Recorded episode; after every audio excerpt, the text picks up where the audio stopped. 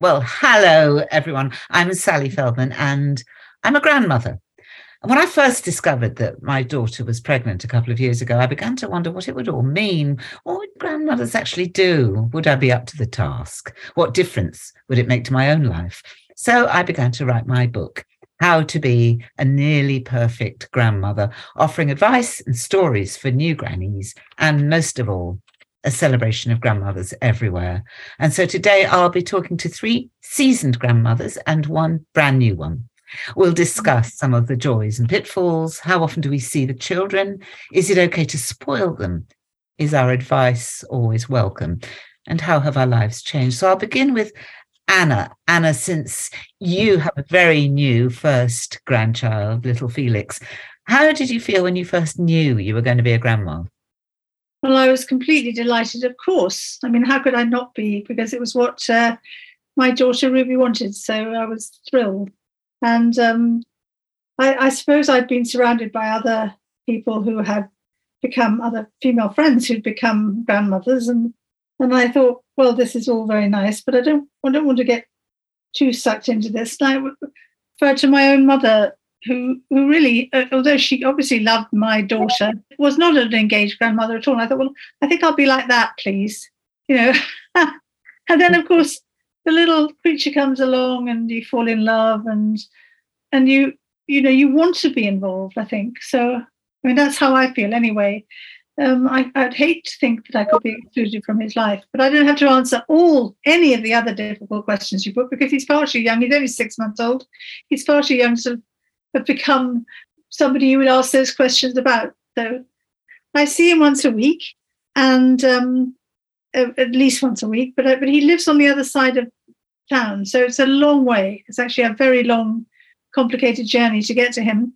But she sometimes brings him up to see me, and then you know we meet in town sometimes and so on. But I definitely see him once a week, and and and she's very clear that this is about me getting to know him, and, and she's conditioning me. This is my induction into uh, grandmother duties because only if I get to know him really well by putting him my way each week will I become the kind of grandmother that I need to be. Well, that's all fine. I love it. And actually, I will say for me at the moment, the best thing about it is spending time with my daughter. I know um, that's going to last because she's going to go back to work. But it's mm-hmm. been wonderful. It's changed the relationship between us. It's enriched it. It's just glorious and much, you know. So that's a, a huge plus for me. Anna's grandson, Felix, is the son of Ruby, her daughter. Um, do you feel differently if the baby is the baby of your daughter or your son? Tess, you've got both. What do you think? Yes, I have. I don't think I do. It's difficult to say because I live in a flat below my daughter and her three boys. I know my granddaughter, who's my son's daughter, much less well, but I'm getting to know her because I have her and Sonny, who are almost the same age. I have them once a week on a Wednesday. So I'm getting to know her much better. Two um, babies every week together. Carolyn, you've got three and you're quite used to having your, your granddaughters visiting, am I right? And is it different with one set or the other set? Or do they always feel at home at your place? Yes, I've got three granddaughters and I'm at the very easy stage now. I've got two of them downstairs at this very moment because it's half term. So they're age 13 yeah. and the other is eight who's here today. And I've got a 10 year old. They're all girls. And uh, just to briefly say a little bit about um, the early days, all my granddaughters are products of my sons. I haven't got a daughter with any children. Yeah. So, um, what I'm um, really about to say is the moments of conflict, which I had to avert conflict, and I think I did successfully avert conflict, were basically when my daughter in law and my son's child was about nine months. And from nine months to about three and a half, we had total care from seven till seven, two days a week. And I say we because my husband helped as well, but I was the one who went over there and then did all the ferrying around. And I can honestly say there were no real conflicts. Everything was hunky dory and very sweet, except when it came to the new mania for baby led weaning. And those of you who haven't come to that yet, I'm just warning you. If you were used to having a child who just gobbled up their food as you gave it to them when they went on to solids and everything was just straightforward, baby led weaning, you can't give them anything on a spoon. It has to be that they can grab it and feed themselves. And mm. that's fine if the baby grabs it and feeds itself. That's wonderful. Makes a terrible mess, but we can clear that up. But it's if they just throw it around and you're forever picking up bits of food that should have been eaten.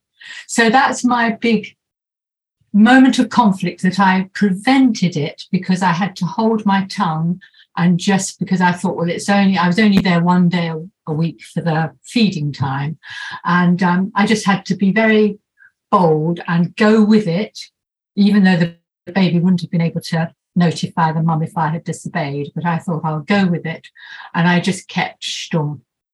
Disobeying so, is a big thing, isn't it, for most of us? So, Maria, you've got five grandchildren. Five grandchildren. They have four grandsons and a granddaughter. And how old are they? Well, the eldest is 21. The other wow. one is 19, going to be 20. And then you have the 14 year old, Sebastian. And then you have Ariana, who is nine. And Leo is five. And do you see them all? And how often do you see them? I don't see them as often as I would like to because my daughters and my son, they tend not to ask me unless they're stuck. When, Although, when they're in problems, when they're in problems, and I do know your daughter, and she mm. told me that in the early years she couldn't have managed unless you were there looking mm. after Sebastian. Yes. So, did, did you feel obliged to look after him, or you wanted I, to? Have I just loved doing it. Uh, I'm very fond of all of them. I have fun with all of them. So you're all engaged grandmothers, but there seems to be quite a debate now. If you are looking after the children a lot of the time, Tess, you mm. get two twice a week. Carolyn, you used to have them fully two days a week. This is saintly. Would any of you expect to be paid to look after them? No, I wouldn't expect that at all. No, I wouldn't. No. Do you feel appreciated? Maria? Yes, yeah. I do, very much so. they make me feel that way to go back to the, what Carolyn was saying about the difficulty of getting used to the new way of feeding, which you do get used to it. But one of the things I discovered was anything that we thought we knew was wrong. Views about which way the baby should sleep. So, how has it changed, do you think? Yes. I think the parents use social media much more for their tips and so on. Whereas in my generation, it was Penelope. Penelope Leach Yes. Penelope Leach, that's right. And for my mother's generation, it was Spock. But I think things have definitely, definitely changed. Although at the end of the day, I mean, you know, just getting on with the kids is the most important thing, isn't it? Really. yes. Seems to be a lot more science now than there was. I mean, I never, there was never no science about bringing up babies when I was bringing up my daughter. I probably didn't pay attention to the Penelope Leaches of this world. But uh, but but I'm told now that there's there there are these rules that you have to follow. I mean, not that I have to follow, but that are followed. It's confession time. Have any of you actually broken the rules of the parents? Sometimes, yes. What did you do? Well, it's like they wanted to stay up a little bit longer uh, watching yeah. a program, or you know, and then they'll have the stalling of me reading to them as well, or, or doing counting and things like that while they're in bed. So it keeps them awake. It's a way of keeping them alert and awake still by getting me to do things. Some grandmothers regard it as their birthright, their absolute right to spoil the grandchildren. Mm. I do. I do. I think that's what grandparents are for, actually, to offer some sort of outlet from all, all the rules and everything that parents have to have. And parents have to have rules, don't they? Because they have them day in, day out. Yes. But I think grandparents can definitely have their own rules. Carolyn, have you ever broken any parents' rules? Tess said, yes, absolutely. I spoil and uh, break the rules a bit. Maria breaks the rules a bit, but you don't Yes. sound very extreme. Carolyn, how do you feel about it? Well, no, I don't break the rules, certainly not dietary ones, because I think it would be disrespectful when they've put so much effort into it. I did find it hard, as I think Anna was saying, having been trained as a midwife, and so I nursed young children. We were trained all those years ago to put them on their fronts Yeah. to go to sleep and they did sleep and these poor parents who have to put them on their back because the research shows that the babies who suffer infant death syndrome cot deaths all of them were found on their fronts. So once you've heard that there's no way you can put your baby anything other than on their back to go to sleep. But i feel very sorry for them because i'm sure life was easier when babies were put on their front or swaddled. They uh, those very young babies they slept much better. But as for breaking rules i must tell you that my mother-in-law who i loved and she was a primary school teacher in fact a primary school head. We used to go over about once every three weeks with the three children at various ages. And unbeknown to me just before they came home they were given chocolates so i was busy packing the car up. They were eating these well i mean i never said to her don't give them chocolates because i thought it would you know you don't have to say that but she'd give them the chocolates. They'd eat them as they got into the car and then be sick on the way home. So it was not a, a very nice thing to happen. But i never said anything because she was so sweet in every way. The children obviously didn't mind being sick because they loved the chocolates. So it was one of those forgotten stories. Well, we talked just now about how things have changed and most things we know are wrong. But do you try to give advice to your child? Annie, you've got a new one. You've just remembered what it was like having your own. How much advice do you give her? Absolutely none. it would be Not I mean, really. it would be really counterproductive. I mean, occasionally I'll try and pu- push in a, a few things like, um, oh, I don't know if I can, you know, make it not seem to apply to Felix, but just be a general thing about how whenever a child whimpers, it doesn't need to be picked up immediately. Ah, that. You'll all recognize that syndrome. But, you know, if I put it into advice, I mean, not that, you know, she has always been very kind of respectful and caring about me. So it's not anything to do with a tricky relationship. It's just that I, I just know that advice from me, unless she asked for it directly, would be completely Yeah. hopeless. And they do. And and actually, Billy's asked me for advice about schools and things like that. She just wants someone else to talk it things through with. And I think it, you can really be quite a useful sounding board in that sort of way. Maria, I think we are learning so much, and we I think everybody, parents and grandparents, tend to be much more aware of all the things that could happen. But there seems to be this new thing. I don't know if you've heard about it. It's intensive parenting. And it's when the parents put the child first in every way. Everything they do has to be focused on the child, educating the child, protecting the child. And there's research that shows this has been sort of inherited by grandparents who used to just work by instinct, really, as we all have done to some extent. Have you noticed a change, Maria? Because yours are very wide apart in ages. Yes. Um, the thing is, the way I was brought up, I was expecting to at least hope that they'd have what I had. I enjoyed growing up, I had fun. And as far as schooling and, and education is concerned, our family are very much engrossed in education. So that's something that we've inherited You don't mind educating them and helping with homework. No, they've been pretty good. And even when my children were growing up as well, Darcy in particular, I didn't have any problems. She just got on with her schoolwork. I think you were very lucky. So Um, yes, she A lot, of, a lot of grandparents complain, and I've met a few who do, that it's not as easy as it used to be because children could run wild, they could go to the woods by themselves, they could walk to school by themselves. They had a lot more freedom, and now we worry about. Do you worry about them, Maria? I worry about them here because what I had, I worry about the people who they come in contact with, and even people who are meant to be looking after them. I wonder if they do what I do. And that, that was always my concern. And so I was always able, when I get asked, I'd make the effort because I don't feel content that I can trust everyone. And that's the problem. So I need to make sure that, I, that that's the problem. I make sure I am there to look after them the way I think they should be looked after, to make sure they're safe. Right. So you do follow your instinct. Yes. Tess, do you ever feel protective? Yeah, well, I, yes, and protective of my son and my daughter too, really.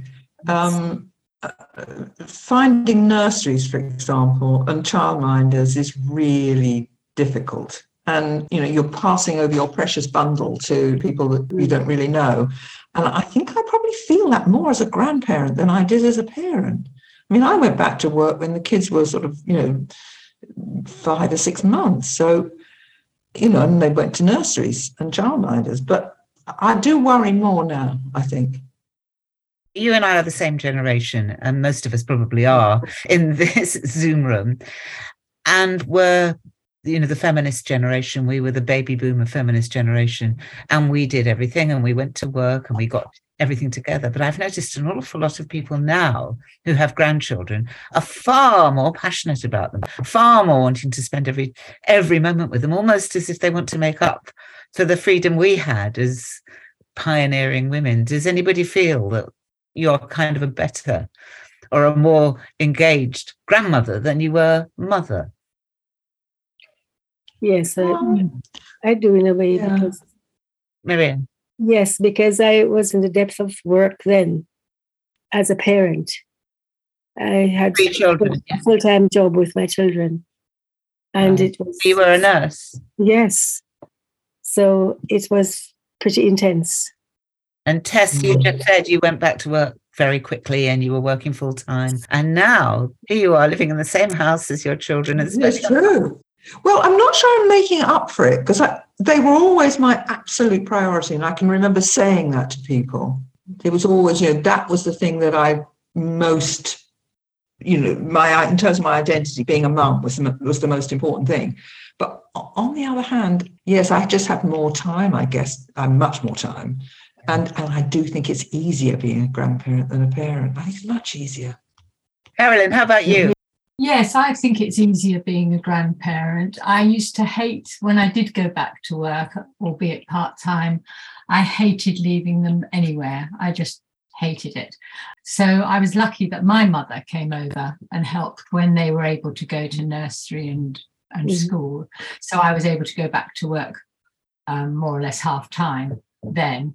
And I was very grateful for that. And she was very strict with them, much stricter than I was because she was a strict mother and i actually i think they benefited from it because they were not frightened exactly but they were a little bit in awe of what she might say or do. She would never smack them but she would be very stern.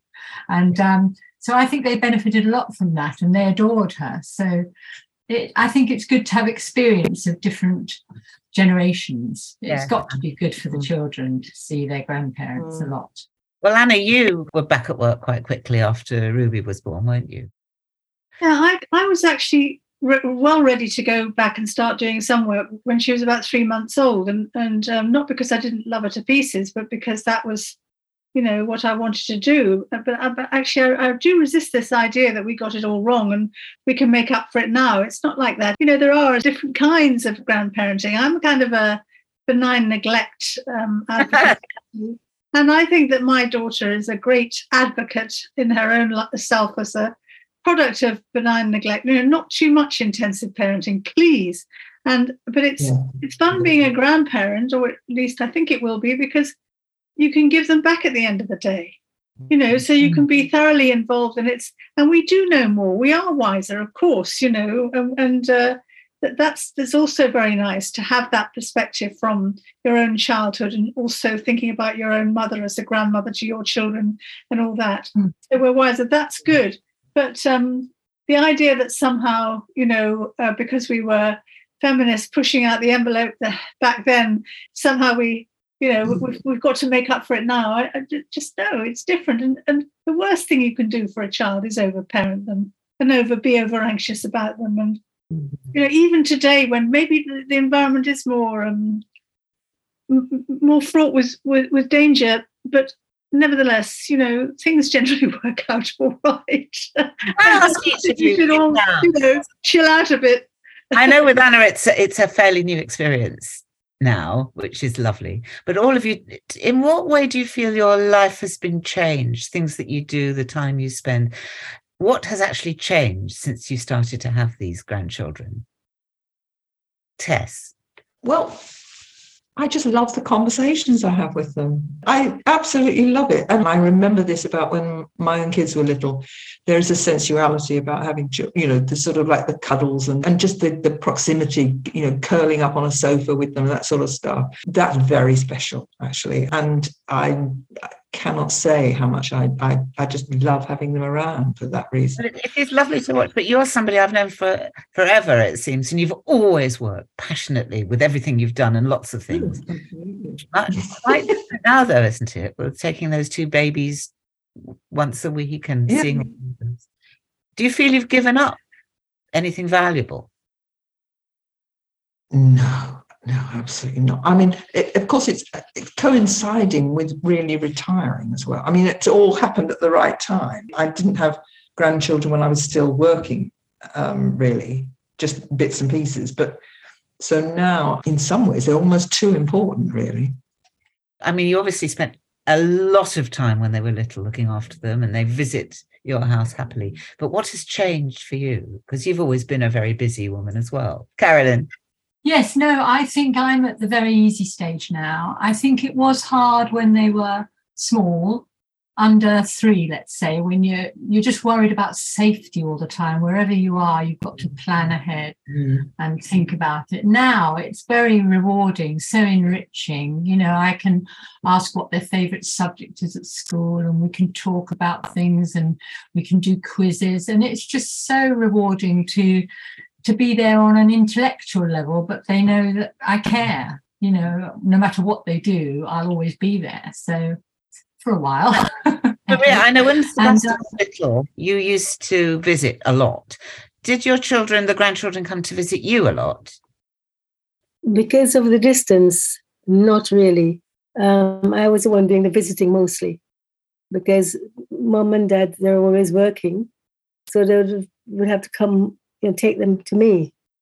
Well, I was very intrigued by, you know, Vanessa Feltz, a funny presenter person. She was a couple of years ago, she was elected um, in some organization grandmother of the year, passionate grandmother, takes mm. time off in the school holidays to look after the children. And then she was outraged to learn from a, a Jewish survey that Jewish adults no longer visit their grandparents very often. And she said they Oh. should. They should be made to visit. They should visit their grandparents at least once a week, and that's not enough, she said. then Oh. Recently I read this amazing ruling in Italy where there'd been a, a, a tussle between some parents and grandparents in uh, Milan about how much the children, how much access the grandparents had. And the Italian Supreme Court has ruled that children must not be forced to visit their grandparents. Oh. Shouldn't. So the two spectrums, where do you sit on that, Maria? it's it's difficult. I mean, because of the proximity of where I live to the rest of them, I'm happy to visit them and spend time with them, spend days with them if I, I need to. But they should be able to choose. What do yeah. you think, Marilyn? What did you make of Vanessa Feltz and the Supreme Court of Italy? Yes, I think that's a bit high-handed of them, but um, and I'm quite surprised that Italy, of all places, which is so family Yeah. centered, everything centers on the mama and the family. Um, I'm quite surprised by that, and I think uh, the state should keep out of it. Really, No, I was just going to say, I, I, I hate the idea that they were made to visit me. I hate Mm. it. I mean, and I and I don't expect it when they're when they're teenagers. You know, I mean, they might occasionally, but I wouldn't expect the kind of uh, involvement that I have now. I just wouldn't expect it at all. On, on the other hand, you see, I didn't ever have grandparents myself. They all died before I was born. So the only person that I really can model anything on is my own mother, and she was a great grandmother. She's much better grandmother than she was a mother. In our family, I mean, my husband has two uh, grown up grandsons who visit rarely, let us say. It's not very often, and they don't feel obliged to. And it's fair that one of them lives in America, but even then he didn't visit. Whereas when we were growing up, we weren't forced to. It was just natural. We saw my grandpa every single week, all of us. It was just what you did. And it is cultures, maybe it is families, but mm. it's something that people do without considering, I think. I want to get back to spoiling because I was very intrigued that Freud once said the reason that grandparents and grandchildren get on so well is that they're united by a common enemy, and the common enemy is the parents. And that's why so many mm. grandparents tend to secretly break the rules or conspire with the mm. child to do something they shouldn't do, even if it is just letting them stay up late or letting them have that last Kit Kat. Does it make sense to you that Freud's view that somehow we have a special bond with the grandchildren? Yes, mm. the other day I had an incident actually, which absolutely is an example of, of what Freud was saying. The seven year old said to me, Grandma, I can't do that because mummy really won't like it. And I have to admit that I said, Don't worry, I can deal with her. She's my daughter. I can deal with her. Thank you so much for being such generous contributors. It's really helpful to me and lovely to hear from all of you. Although you you all seem to have happy, trouble-free grandparenting, which is a good thing to hear. Thank you, everyone.